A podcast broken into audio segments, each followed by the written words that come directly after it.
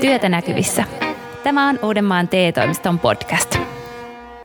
Olemme täällä Helsinki-Vantaan lentoaseman terminaalissa ja tuosta ihmisiä kulkee tasaisena virtana matkalaukkujen kanssa. Finavian HR-specialist Paula Palsala, miten muuten aikanaan hakeudut Finaviaan? Oliko lentäminen tai lentoaseman miljöö, oliko se houkuttelevana tekijänä sulle?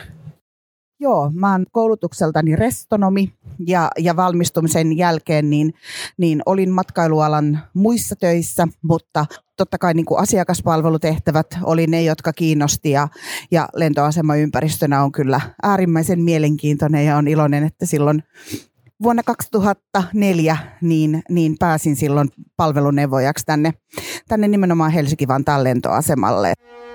Työtä näkyvissä. Tämä on Uudenmaan TE-toimiston podcast.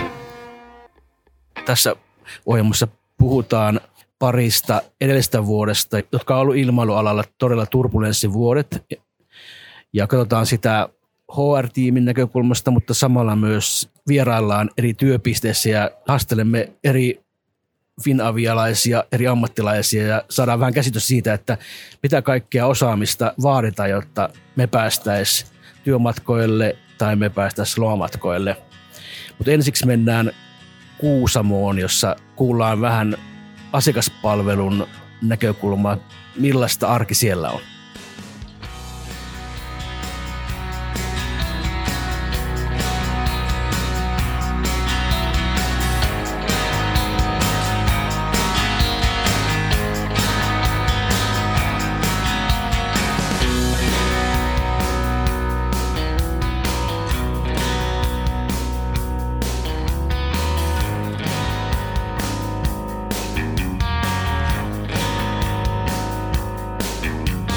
Palveluneuvoja Jenna Jormakka, sinä työskentelet Kuusamon lentoasemalla. Kuusamon kentällä on yksi kiitorata ja kuuluu ehkä Suomessa tämmöisiin Finavian hoitamiin kenttiin siihen pienempään päähän. Mutta millaista on työskennellä tämmöisellä pienemmällä lentoasemalla? Hyvin vaihtelevaa. Niin kuin sanoin, niin paljon on erilaisia työntehtäviä ja toki hyvin sesonkipainotteinen kenttä ollaan. Että sen puoleen on niin kuin hyvin vilkkaita päiviä ja sitten taas toisesta ääripäästä hiljaisia.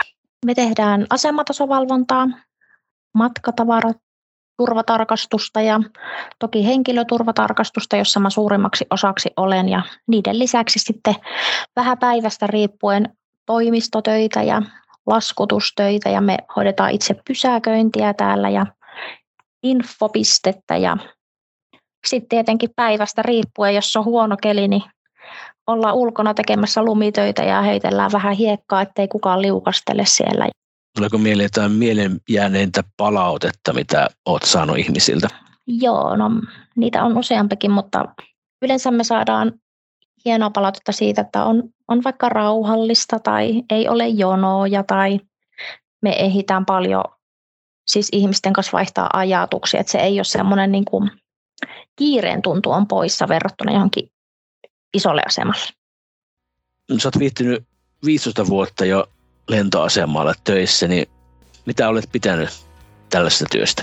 Joku juttuhan tässä täytyy olla, kun täällä niin kauan on jo ollut, mutta varmaan se on juuri se, että yksikään päivä ei ole samanlainen ja on monipuolista tehtävää, niin se on varmasti saanut viihtymään täällä.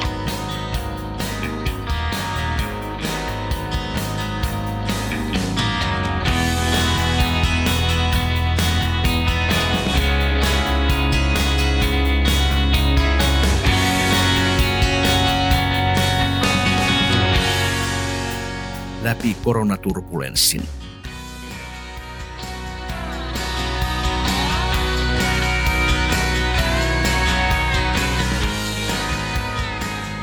Lokakuussa 2020, 89.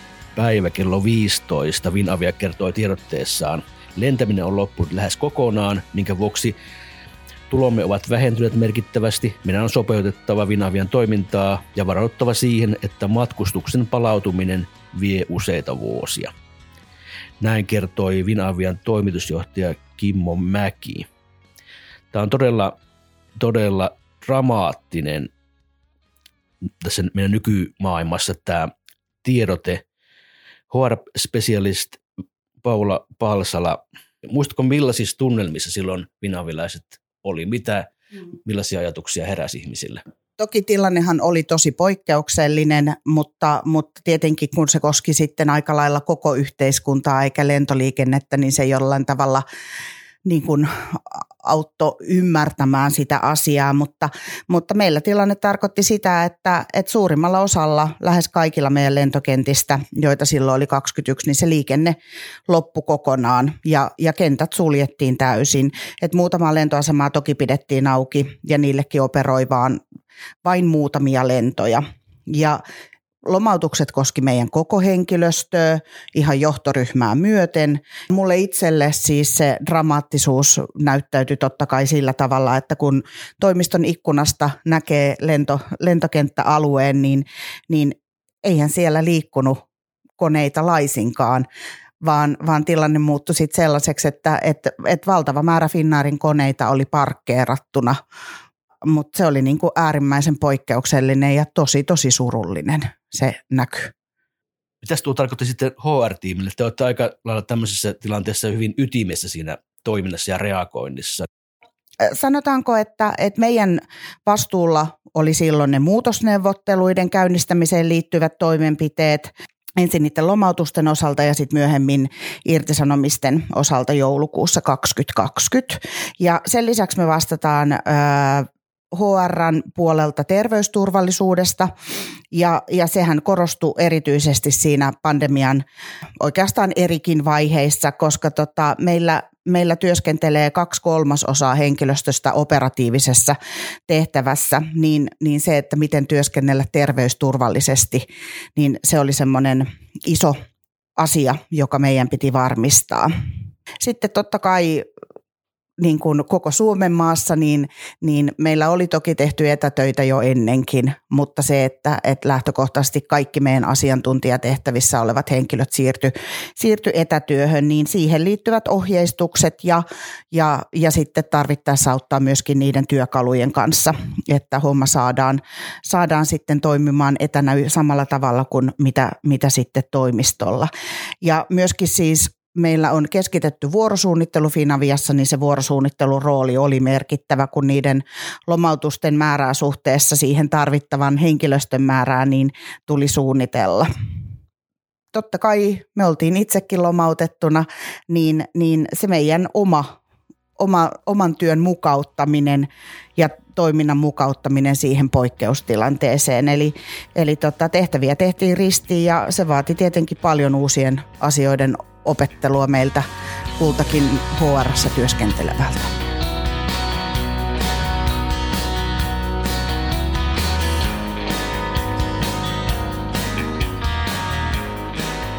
Kuinka toimii Helsinki-Vantaan matkalaukkutehdas?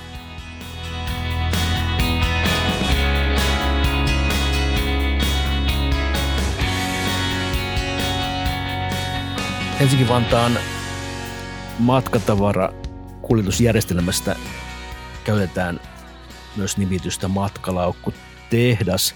Vuorovastaava Niko Kynsijärvi, mikä tämä matkalaukkutehdas oikein on? Matkalaukkutehdas on meidän kuljetinjärjestelmä, eli laukut menee tuolla automaattisen järjestelmän läpi tietyn prosessin mukaisesti. Ehkä sillä tehdas-sanalla niin saadaan jonkinlaista kuvaa, että millä tavalla se prosessi siellä etenee. Eli vähän tehdasmaisesti paikasta A paikkaan B. Miten laaja tämä kuljetinjärjestelmä oikein on? Meillä on itse kuljettimia yli 5000 kappaletta. Ja kuljettimien mittojahan on näin karkeasti metristä, voi olla 10 metriä. Eli siitä nyt sitten voi alkaa laskeskelemaan suurin piirtein, että jos vaikka keskimäärin 3 metriä on kuljettimen mitta, niin siitä tulee se mitä 15 kilometriä sitten. Että jos karkea arvio pitäisi heittää, niin varmaan 10-15 kilometriä sillä välillä, niin on aika semmoinen hyvä arvio. Kuinka nopeeta se voi nopeimmillaan liikkua? voisi sanoa, että se on semmoista hyvin ripeätä juoksuvauhtia jo tuolla nopeimmilla osuuksilla. Että sä et kävelemällä saa tuolla nopeimmilla osuuksilla sitä kiinni. Onko jotain laukkua tai pakettia tai kassia, mistä tietää, että okei, kun näkee, että oho, näistä voi tulla ongelmia? Kaikki tämmöiset, mistä roikkuu paljon remmejä esimerkiksi, niin kyllähän siinä todennäköisyydet sitten on korkeammat, että remmistä jäädään kiinni vaikka sitten johonkin. Sitten on tämmöiset pyöreät kappaleet, jotka lähtee vierimään, niin sehän nyt on ihan selvää, että jos hiihna pyörii, niin se pyörii siinä paikallaan sitten. Semmoinen, mitä näkee kans, että on kerätty esimerkiksi noita tägejä ja viivakoodeja hirveästi laukkuun, niin kuitenkin matkatavarajärjestelmä vähän niin kuin sen avulla tietää, että mikä se on ja mihin se on menossa, niin se ei auta asiaa, että siinä on vähän niin kuin liikaa tietoa, että se hämää sitä järjestelmää siinä kohti, että ne olisi hyvä ottaa pois.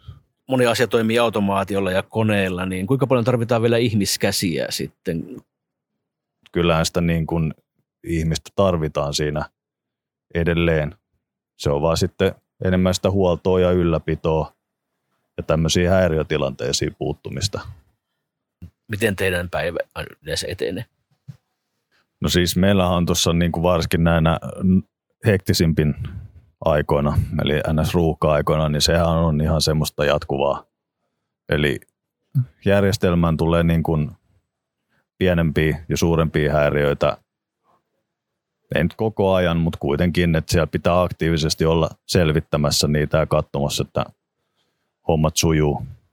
Onko ne usein semmoisia sitten, että joku remmi on jäänyt kiinni jossain tai joku pyöräkappale on pyörittänyt pois, vai minkälaisia tilanteita? No ne on niitä yleisimpiä, mitä tulee justiin, että on vähän kiinni jostain tai pyörii vähän paikallaan että, tai sitten just kun on paljon automaattisia laitteita, että luukkuja sun muita, että siinä sattuu jotain.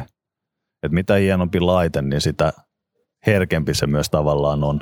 Niin sitten meidän ukon täytyy siellä olla katsomassa niitä hommia. Et, ja sitten pitää olla aina silleen valmiudessa lähteet, jos jotain isompaa tapahtuu. Voiko se olla pahimmillaan semmoinen näky, kun jossain ennen oli tukilaskussa, että tulee semmoinen tukkisumaa ja yhtäkkiä sinne tuleekin lisää tukkeja. Että se on tosiaan mentävä tosi kiireesti. Voiko se tilanne olla joku tällainen? Tuo järjestelmä on onneksi tehty sen verran fiksusti, että ei sinne niinku, sinne ei niinku semmoisia kolareita tai päälleajoja niinku synny. Mutta senhän se alkaa tekemään, että jos vaikka jossain tarpeeksi kriittisessä pisteessä tapahtuu joku isompi asia, niin siitä ei päästä eteenpäin ja sitten hiina pysähtyy. Sitten se täytyy selvittää, että minkä takia ja miksi ja korjata asap.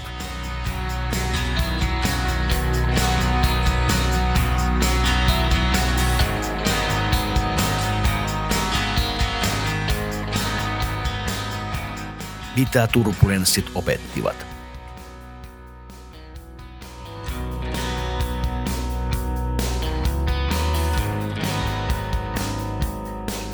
Ilmailualaa on ravisteltu todella paljon, vaikka muillakin aloilla on haasteita, niin jotenkin tuntuu, että ilmailuala on ollut nyt todella niin kuin keskiössä, että kun korona alkoi helpottaa, niin sitten tulikin taas Venäjän hyökkäys Ukrainaan ja Aasian lennot hiipuivat ja viime kesänä oli todella vilkas matkailuvuosi ja katsoin näitä tiedotteita, niin Helsinki-Vantaalla oli liki 13 miljoonaa matkustajaa ja se kuulostaa jo ihan pirteältä. Mutta kun ajatellaan kaikkia käänteitä mennyttäkin paria vuotta, niin nouseeko sieltä joku haastavimpana paikkana tai tilanteena? Uusia tehtäviä oli paljon ja niiden tekeminen vaati paljon uuden omaksumista, mutta mä näkisin kuitenkin niinku haastavampina seikkana henkilökohtaisesti sen semmoisen riittämättömyyden tunteen, että halus auttaa sekä esihenkilöitä että henkilöstöä ja myöskin niinku tukea enemmän kuin mihin oli mahdollisuutta. Mutta sitten taas, jos ajatellaan niin kuin oppeja, niin mä oon tosi ylpeä siitä, että me selvittiin kuitenkin kiitettävästi HR-tiiminä sen täysin poikkeuksellisen ajan läpi ja ne ennakoimattomat tilanteet pystyttiin handlaa. Ja sitten se, että siitä ajasta jäi kuitenkin paljon oppeja ja ajatus siitä, että epämukavuusalueelle meno ei olekaan niin kamalaa kuin millaisena sen ehkä aikaisemmin koki.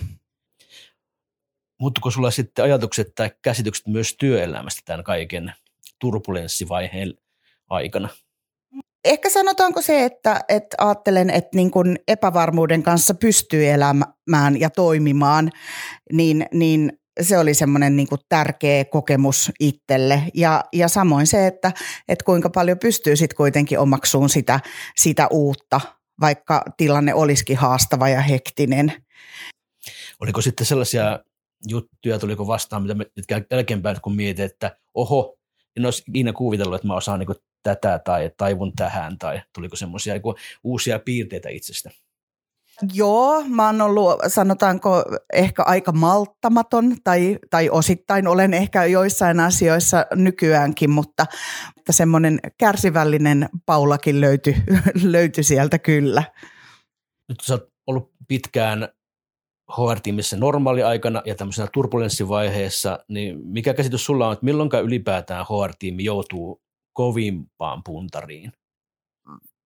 Tämmöiset tilanteet, johon joudutaan täysin valmistautumatta, niin kyllähän siitä tavallaan siinä punnitaan se osaaminen, mutta toisaalta meillä on niin kuin äärimmäisen kokenutta porukkaa meidän HR-tiimissä ihan meidän henkilöstöjohtajasta alkaen, joka on ollut valtavan pitkään talossa.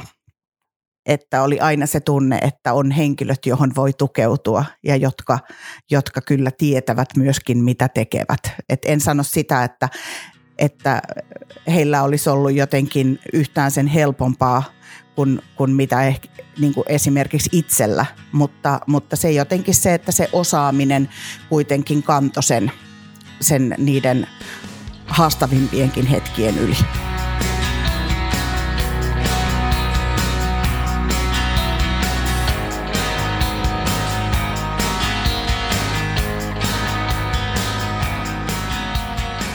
Marsalkan autossa, eli miten opastaa lentokone oikeaan ruutuun.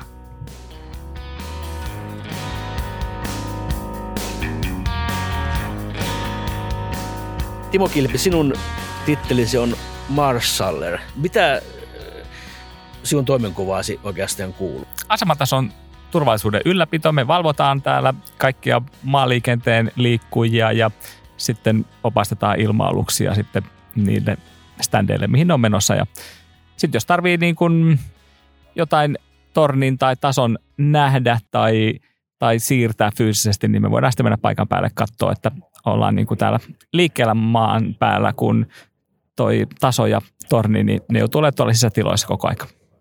Mutta tuossa on näköjään sitten se, onko toi tutka? Joo, toi tutka. Sen kanssa me sitten täällä valvotaan, että ei tule näitä ylityksiä täällä asematasolla. Mitä muita näyttöjä sulla tässä on? Tuossa lukee Marshaller, joka on se tosiaan siis on toimenkuva, mutta ja auton numero on ilmeisesti 7. Meillä on tässä autossa 3 ilmaradioa, jota me kuunnellaan, ja sitten meillä on vielä UHF-radio, mistä me kuunnellaan hinausliikennettä. Tällä hetkellä on hyvä rauhallinen tilanne, mutta sitten kun on ruuhka-aika ja noi kaikki radiot huutaa samaan aikaan, niin silloin täällä on melkoinen kakofonia autossa, ja vaikeet onkin poimia sitten se tieto, mikä koskettaa sua ja vaikuttaa niin kuin siihen, että mitä sun tarvii tehdä. Miten sä sitten arvioit tai ratkaiset, että mikä kone on seuraavana vuorossa, mitä täytyy käydä opastamassa? No tämähän on meille sinänsä helppo lista, että meillä on tietyt standit, mitkä tarvii opastuksen, tietyt ilma-alukset tarvii aina opastuksen, niin me edetään niin kuin sen mukaan, että se on niin kuin semmoinen meidän niin kuin runkolista, ja meillä ei välttämättä ole se mitenkään paperilla tai missään ylhäällä, että me vaan nyt tiedetään niin kuin keskenään marsakat, että mitkä niihin kuuluu, ja sitten kun me täällä niin kuin päivystetään asematasolla koko aika ja ollaan niin kuin kuulolla, niin sitten semmoisia yllättäviä tilanteita, jos niitä tulee, niin sitten niin kuin puututaan siihen sitten suoraan lennosta ja autetaan siinä, missä voidaan ja ohjataan sitten toimimaan oikein, jos on tarvetta. Jos tulisi vaikka nyt kone Kitoralle 2 ja se tarvitsisi sinun apua ja opastusta siihen oikeaan ruutuun löytämisessä, niin minnekä tästä päin suuntaisit sitten? Kuinka kaukaa haet sen koneen? Riippuu tosi paljon siitä koneesta, mitä me ollaan menossa vastaan, mutta jos tuohon nyt tulisi vaikka turkkilainen kone, mikä olisi menossa tuonne 903 standille, menisin ihan tuohon rullaustielle Zulu sitä konetta vastaan ja olisi siinä risteyksessä, mistä se sitten vapauttaa se kone tuohon rullaustielle ja siitä opastaisin sitten rullausväyliä pitkin tuonne standille 903, niin sinne asti ja sitten vinkkaisin vielä lopussa sitten ihan viimeiset metrit käsimerkeillä. Niin. Kuinka paljon sun työstä on autossa istumista ja autolla ajelua? Meidän toimisto on kyllä käytännössä tämä auto, koska täällä me päivystetään ja tässä me ollaan valmiita liikkumaan sitten heti sinne, mistä meitä tarvitaan ja sitten se, että kun meidän työhön kuuluu myös on siltahälytykset, että jos siellä on jotain ongelmia virkailijoilla silloissa, niin sitten me mennään sinnekin auttamaan, niin ollaan nopeasti paikalla, kun ollaan valmiina autossa. Kattelee, niin koko ajan tulee ja menee lentokoneita, niin kun sä katsot tätä työksesi ja seuraat ja opastat niitä, niin saatko sä koskaan semmoista fiilistä, että olisipa mukava mennä tuonne koneen sisään ja lentää jonnekin reissuun viikoksi? Totta kai olisi oikein mukava lähteä itsekin aina johonkin reissuun, mutta sehän tässä onkin mun mielestä niinku semmoinen hyvä puoli, että näkee paljon semmoisia hyvän tuulisia ihmisiä. Ne on joko lähdössä reissuun, niillä on paljon sitä odotusta siinä, tai sitten ne on saapumassa jostain reissusta ja niillä on silti hyvä fiilis vielä, niin se tekee tästä sitä, että tämä on tämmöistä hyvän tuulista työtä niin kuin koko aika, vaikka keli olisi välillä huono ja joutuu tuolla lumisateessa lapioimaan viivoja esiin tai jotain vastaavaa, mutta se, että tämä ympäristö on vaan niin positiivinen, että se vaikuttaa paljon tähän jaksamiseen meilläkin. Eli jos on kova pyry, alkaa viivat kadota, niin jos siellä näkee jonkun putsaamassa niitä viivoja, niin se on marshaller. No joo, jos se on tuossa standilla, niin kuin se putsaaja, ja se on tuollaisen keltaisen autonkaan liikkeellä, niin se on yleensä marshalleri, mikä etsii sitä viivaa, että mihin se kone pitää sitten tulla. Me nykyään tosi paljon pyydetään kunnossapidolla target tämmöisiä lumenpoistoja, että jos joku standi on lumessa, meidän tuo pikkuinen harja, niin se on kuitenkin aika pieni, että se on semmoiseen hätäapuun lähinnä tarkoitettu.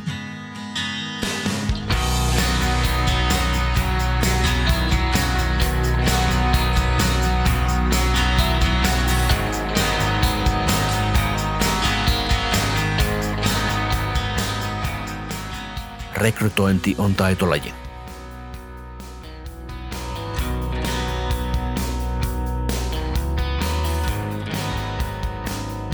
Kuten kerroit tuossa, niin nyt olette jo palkanneet tasaisesti uutta väkeä ja tietysti lentoasemalla kun työskennellään ja lentoaseman täytyy toimia 24 tuntia kaikissa säissä. Tarvitaan myös paljon erikoisosaajia.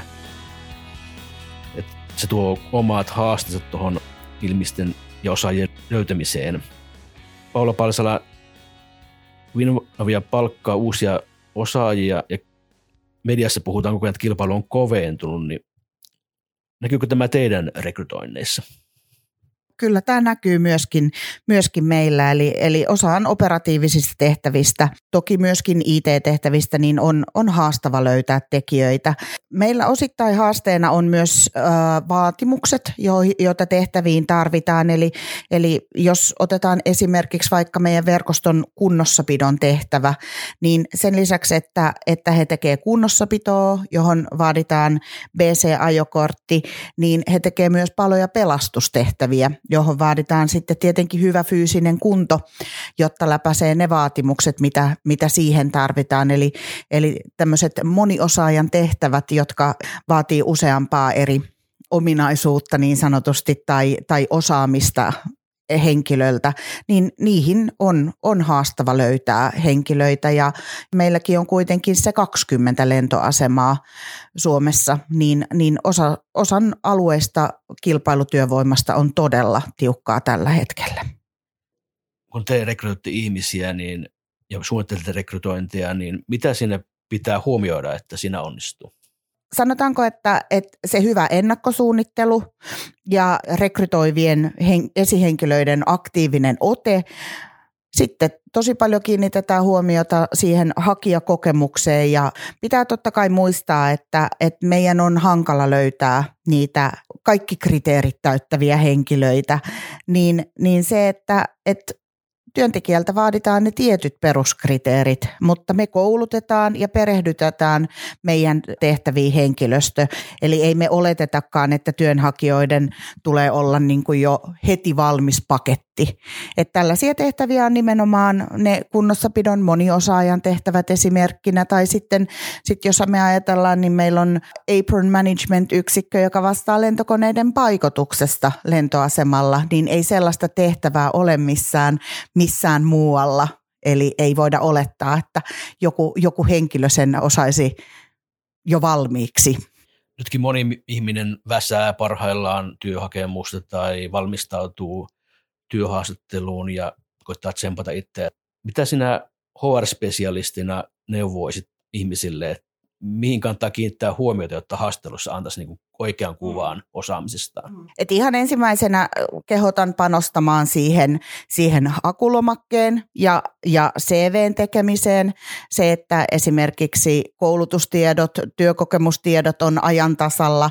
Ja mä suosittelen sitä, että ennen haastattelua on hyvä tutustua yritykseen, jotta ymmärtää, että mihin on hakemassa ja esimerkiksi se, että kohtaako sen yrityksen arvot, ne omat arvot. Meillähän on siis mahdollista tiedustella siitä tehtävästä hakuaikana puhelimitse siltä rekrytoivalta esihenkilöltä ja mä ehdottomasti kannustan käyttämään sitä mahdollisuutta. Toisia ihmisiä jännittää tämmöinen työhaastattelu ja sitten he kokee, että okei, että jos mä nyt jotain mukaan sillä tai sano jotain väärin tai käsi tärisee tai jotain tämmöistä, niin onko sillä merkitystä oikeasti? Ei, kyllä mä sanoisin, että se on täysin ymmärrettävää, että osaa jännittää. Ja eihän se, että jännittää, niin kuitenkaan ole pois siitä omasta osaamisesta tai niin kuin omasta kokemuksesta, jotka kuitenkin on niitä asioita, jotka painaa siinä valinnassa. Et pyritään niin kuin luomaan semmoinen meillä ainakin rento ilmapiiri, että tavallaan se jännityskin siinä jossain vaiheessa hälvenee ja yleensä näin kyllä tapahtuu.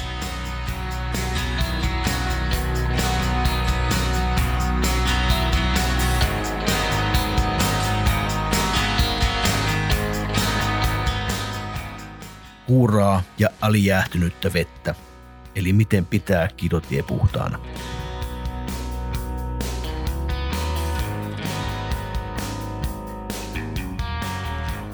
Istumme tässä Finavian transportterissa ja tämä on kentän kunnossapidossa työskentelevän vuorovastaavan Atso Partasen työkalu tai työpaikka. Kuinka paljon sinä vietät työpäivästäsi tässä autossa? No se riippuu hyvin pitkälti tuosta vallitsevasta kelistä, että mehän tehdään 12 tunnin vuoroja täällä, niin vässälykyssä jopa se 10-11 tuntia tulee istuttua tässä autossa oikein huonolla kelillä ja tämmöisellä kelillä kun nyt on, eli poutaa ja kuivaa, niin me käydään 3 kertaa tämän 12 tunnin vuoron aikana tuolla kiitotietarkastuksella, että silloin se on noin hyvin paljon vähemmän kuin se huonolla kelillä. Sanotaan tunnista 11 tuntia vuorossa.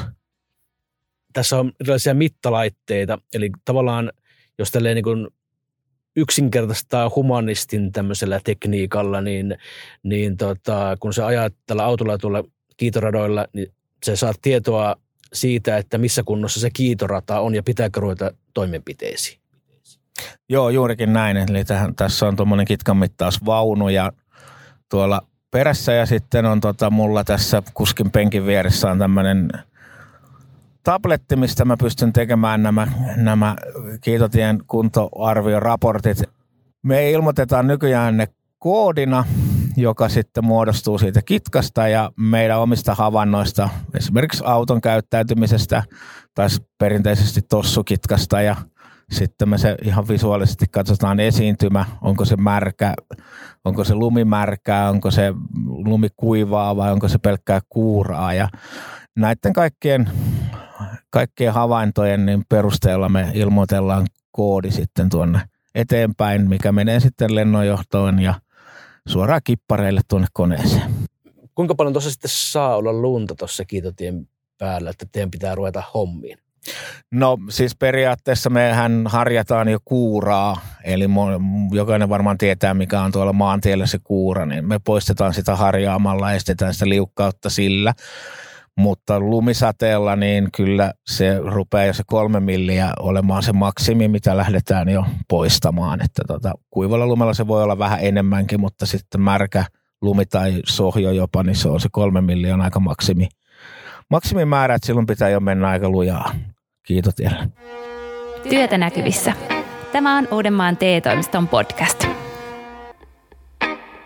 Tämä on aika iso työmaa, kun katsoo tätä, jos tämän Kiitotie 1, 2 ja 3 lätkäsee tämän Helsingin keskustan päälle, niin esimerkiksi toi 3 ulottuu Lauttasaaresta Töölöön. Jos tulee lumisade ja nyt täytyy saada se puhtaaksi, niin kuinka pitkään siinä menee, että se on puhdas?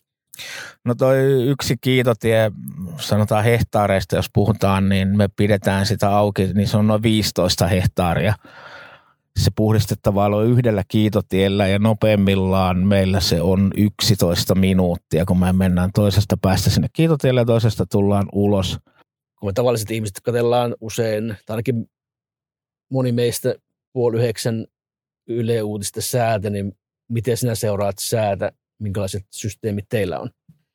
No meillä on ihan täsmäsääennusteet tänne lentokentälle, Ilmatieteen laitoksen tekemät vissiin tällä kertaa. Ja sitten meillä on myös oma meteorologi tuolla paikan päällä, josta me saadaan myös aika tai hyvinkin tarkkoja ennusteita. Ja säätutka on meidän aika tärkeä, tai sadetutka oikeammin sanottuna, niin on tärkeä työkalu meille, mistä me nähdään aika tarkkaan sen sateen alkaminen ja osataan ennakoida se. Mutta kyllä sitä tulee sitä luvalla sanottuna vähän liikaakin vapaallakin seurattua sitä 8:30 uutisten säätä. Kuinka nopeasti voi muuttua tila, että nyt täytyykin yhtäkkiä lähteä putsaamaan? Tai tuleeko tämmöisiä yllättäviä sääilmiöitä usein? Tulee aika usein tänä päivänä. Kyllä se huomaa, vaikka joku voi väittää, että ei ole ilmastonmuutosta, mutta näissä hommissa sen huomaa hyvinkin. Että meillä on nyt nykyään niin kaikki huonoin tapahtuma meille on alijäähtynyt vesi, joka aiheuttaa meillä kyllä todella kiireen, että se tulee hirvittävän yllättävästi ja samantein kun sitä rupeaa sataa, niin meillä on joka paikka jäässä täällä. Tuossa kun äsken ajeltiin pieni kierros, niin tuossa huomasin tosiaan, että pitää aina osata lukea, että milloin kone on lähdössä tai tulossa ja tämän aika silleen pitää olla tosi skarppina. Joo, kyllä hereillä pitää olla ja sitten tuolla liikennealueella, missä me ollaan koko ajan yhteydessä tuohon lennonjohtoon, niin täytyy tietää missä on ja muistaa kysyä kaikki kiitotien ylitysluvat ja ilmoittaa, että on pois sieltä kiitotieltä. Ja tietysti kokemusta kun tulee, niin aika hyvin ne pystyy lukemaan ja tiedät, että mihin tuo kone on menossa ja minkä lentoyhtiön kone menee mihinkin, niin se auttaa asiaa.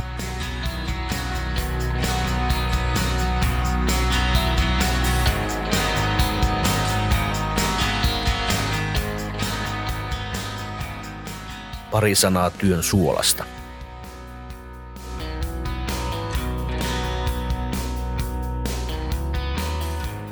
HR-spesialisti Paula Palsala, mikä on sinun työssä siis se suola, se mikä sinua tavallaan houkuttaa?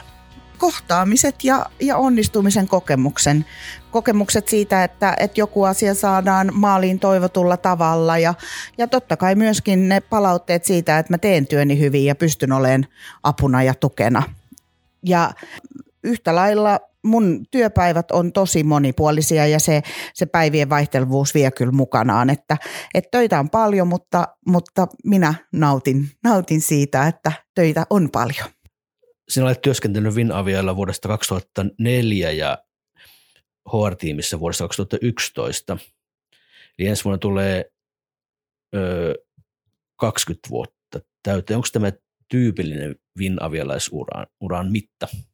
No kyllä näin voi sanoa, että meillä on siis Finaviassa todella pitkiä työuria ja Finavia on työnantajana erinomainen ja omalla kohdalla niin sisäinen työnkierto on myös pitänyt sen motivaation korkealla ja pysymään finavialaisena. Yksi todella pitkään Finaviassa ollut henkilö silloin urani suht kohta alkupuolella niin kutsui itsensä finosaurukseksi, niin sellainen voin ehkä myöskin nykyään myöntää itse olevani, että meitä finosauruksia alkaa olla jo aika paljon. Koetko nyt olevasi omassa hommassa, kun teet tätä HR-spesialistin työtä?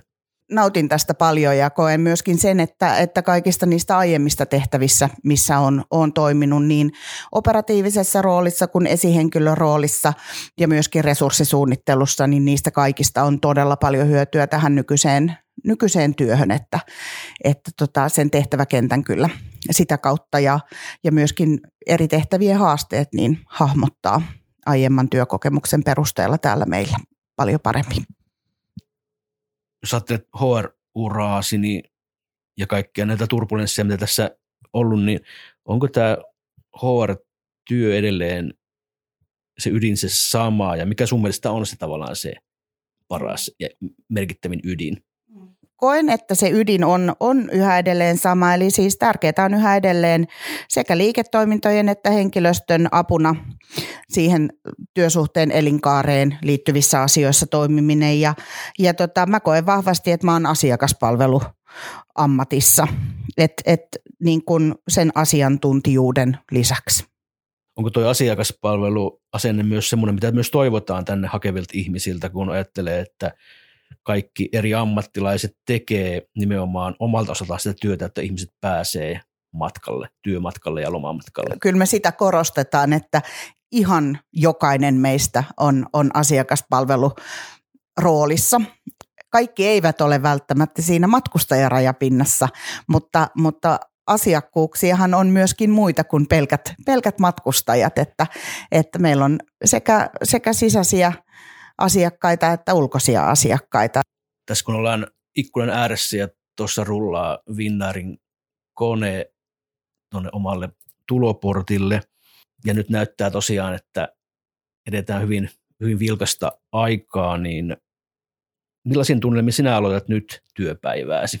Mä pyrin siihen, että mä aloitan kaikki mun päivät positiivisella asenteella ja niin kuin avoimin mielin, koska jokaisen työviikkoon mahtuu yllätyksiä, niin se auttaa siihen. Ja kyllä mä uskon tosi vahvasti nyt siihen, että se tulevaisuus näyttäytyy meille yrityksenä valosampana, kun ne menneet haastavat vuodet.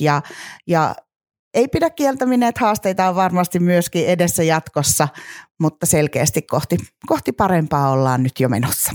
Nyt ollaan kitarotujen päässä paistaa aurinko. Kyllä, niin kuin tänäkin aamuna teki. Uudenmaan TE-toimisto. Tukenasi nousuissa ja laskuissa. Lue Riku Hautamäen blogi yritysten palveluista blogisivustoltamme. Työtänäkyvissä.fi. Kiitos kun kuuntelit. Lisää podcasteja ja blogeja osoitteessa työtänäkyvissä.fi.